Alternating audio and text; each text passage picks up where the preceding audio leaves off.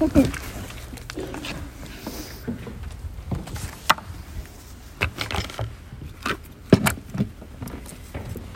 our second lesson today is the story of the resurrection from Mark's Gospel, the 16th chapter, verses 1 through 8.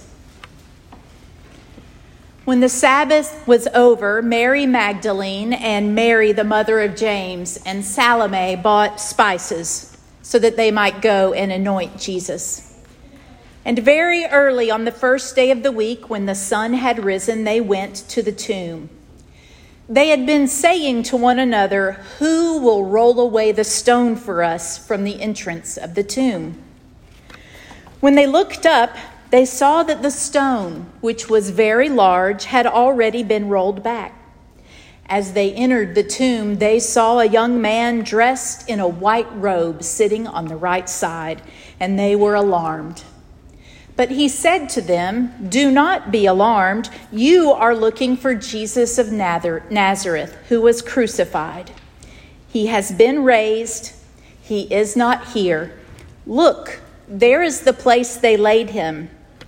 But go, tell his disciples and Peter that he is going ahead of you to Galilee. There you will see him, just as he told you. So they went out and fled from the tomb, for terror and amazement had seized them. And they said nothing to anyone, for they were afraid. Friends, this is the word of the Lord. Thanks be to God. Would you pray with me? Gracious God, we want nothing more than to hear you speak your words of love and grace into our lives. And so we ask that you would quiet the voices in our heads, that you would be in every word that is spoken and every meditation of our hearts and minds. Speak, Lord, we pray, for your people are listening. Amen. So there's an old fable, probably not true, that is told about the Greek mathematician Archimedes. And the story is that the king at that time had taken a lot of gold to the blacksmith and wanted him to make a golden crown. And when the king gets the crown back, he feels as though the blacksmith may not have been honest. He's worried that it's not pure gold. And so he takes the crown to Archimedes and says, I need you to figure out if this is actually solid gold or if the blacksmith has been dishonest. So the story goes Archimedes spent weeks thinking about how he was going to figure this out until one day he was taking a bath and he filled his tub all the way full. And when he lowered his body into the tub, of course, the water ran off. And Archimedes figured that because of his own volume and weight, it was displacing the water. And he realized that he could do that with the gold crown. Put it in the water, see how much water was displaced, see how it compares to solid gold. So he's figured out this huge problem. And the legend goes, he's so excited, he runs naked down the street screaming, Eureka, Eureka, which means, I have found it. This story really talks about how we as humans, we love to figure stuff out, don't we? We like to understand. We want to know how something works, and we like to know all of that so that we can also know what it means. But there are a lot of things in our lives that we can't understand. And today we are celebrating the resurrection of our Lord and Savior. And so the question is how do we explain that? What kind of meaning do we give to it? That's the same question that the women had when they were going to the tomb. They did not have a single expectation that Jesus would not be there. In fact, their biggest worry is just getting into the tomb. And so when they go and the stone is rolled away and they're told that he is risen, they are absolutely shocked. They are filled with terror and amazement. Terror because this is a person who has been dead and is now raised, and who knows what that means? Amazement that if this is true, the power that our God must have in Jesus Christ. They're filled with terror and amazement. And you know, Mark's gospel is the first gospel that was ever written down. It was written about 60 years after Jesus died, and so Mark's gospel essentially ends here. We know the evidence shows that Jesus has risen. There has been a resurrection, but we are left with these women who are just frightened, who are filled with terror and amazement. I don't know about you, but there have been several times in my life when I've been filled with terror and amazement. I can think of standing outside the door, getting ready to walk down the aisle to get married, filled with terror because I didn't know a thing about being married, and filled with amazement that I was going to get to spend the rest of my life with the best person I knew. I've been filled with terror and amazement when they put both my baby girls in my arms for the first time.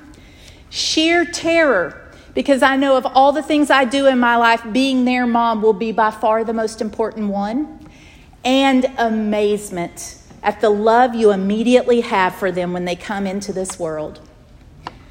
I have felt terror and amazement when I was ordained as a minister of word and sacrament. And I was on my knees in my home church, and everyone had a hand on me, and that weight pressing down on my shoulders filled me with terror because I believe the church of Jesus Christ deserves the very best, and I also know that I am not that. But filled with amazement that still yet I was called and God was going to use me in some sort of way. We all have those places in our lives that are filled with terror and amazement. The places where we come to and something is so much bigger than us, something that is so much scarier than us, something we never could have imagined we are confronted with. And we find that time and time again, our Lord and Savior turns our terror into amazement. And so the women who are at the tomb and are filled with terror and amazement, they go away. But we know the rest of the story. We know that our Lord and Savior loves us each so very much that he got up from the grave in order to be in the world with us. So I don't know that I can explain the resurrection. I do think terror and amazement is the only proper response. But I think we can talk a little bit about what it means. And I was thinking about that this past week when I heard about the story of a man named Orlando Hall. Orlando Hall had been in prison for 25 years and was scheduled for execution and he was in a prison in a really small town in Indiana, and he asked for them to find him a spiritual advisor. And so they sent out an email to all the local congregations and said, Orlando Hall needs a spiritual advisor, and no one responded. And so then they called around to a few churches, no one responded. And finally, someone went to Mr. Nur, who was a professor, and he lived in this small community, and they said, You're very involved in your congregation. Would you meet with Orlando? Mr. Nur said, You know, I'm not ordained, but I guess I could talk with him. And so he starts meeting with Orlando, and they read scriptures together, and he teaches Orlando prayers. He teaches him the prayers of the last rites. And he meets with him for several weeks, and then finally, when it's done, the week before Orlando is to die, Orlando says, Mr. Nur, I have just one more thing to ask you. Will you be in the room when I am executed? Mr. Nur said, I really don't want to do that, Orlando. Can you tell me why it's important to you?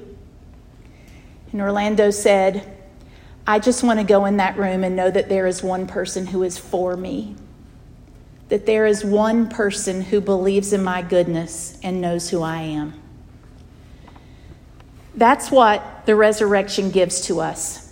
It gives to us a Lord and Savior who is always in the world for us, who believes in the best that you can be, who will meet you in any circumstance and will always be for you and with you.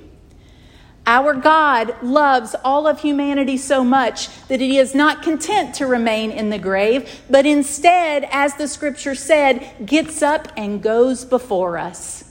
That's what the man in the tomb tells the women. Jesus has gone before you, and Jesus has gone before you too. And there is no circumstance where you will find yourself. There is no situation that you will ever be in that our Lord and Savior is not also there for you and with you, wanting life and love for you. That's what the resurrection is. I certainly can't explain it, but I can tell you that over and over again in our lives, the Lord God meets us where we are. And you will walk out of this place and into the rest of your life and into every moment of your future. Jesus Christ will be there with you and for you as a gift of God's great love. You will watch over and over again as your terror is turned to amazement, not because of who we are, but because of who Christ is. And thanks be to God for that. Amen.